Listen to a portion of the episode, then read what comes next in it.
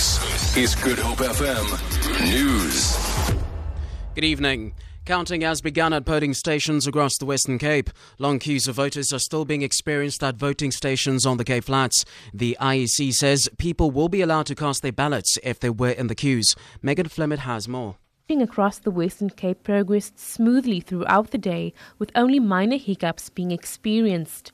Long queues of voters were still prevalent in areas like Masiphumelele near Fish Hoek and Khayelitsha shortly before polling stations were scheduled to close at 7 o'clock this evening. Voting stations also closed on time in rural areas like Beaufort West, Swellendam and Oudtshoorn in the Little Karoo. The IEC earlier said that it was satisfied with the way in which voting took place. Megan Flemett, SABC News, Cape Town. Meanwhile, the ANC in the Western Cape says it is satisfied with the way in which today's elections were run. Secretary, Secretary rather of Faiz Jacobs has congratulated the IEC for the smooth process of the poll. Jacobs also thanked ANC supporters for casting their ballots. I was mainly in the metro today, and we experienced speedily processes everywhere.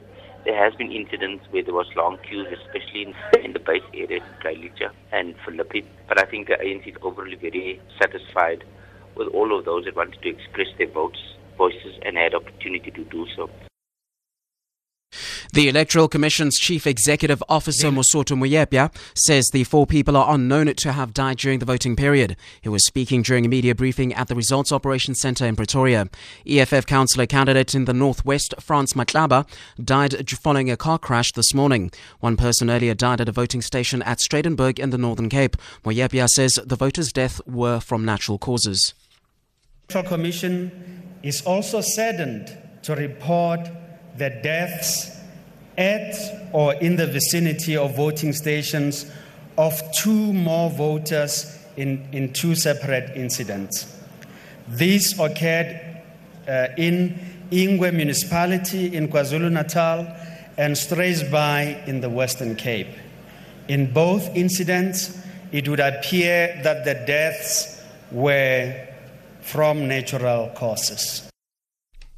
And finally, an Alabama parole board in the United States has ruled that a Ku Klux Klan member who killed four black girls in 1963 should not be released from jail for at least five years. 76 year old Thomas Edwin Blanton Jr. was sentenced to life imprisonment in 2001 after bombing a Baptist church in Birmingham, killing an 11 year old and three 14 year olds. His former prosecutor says he had never expressed remorse. For Good FM News, I am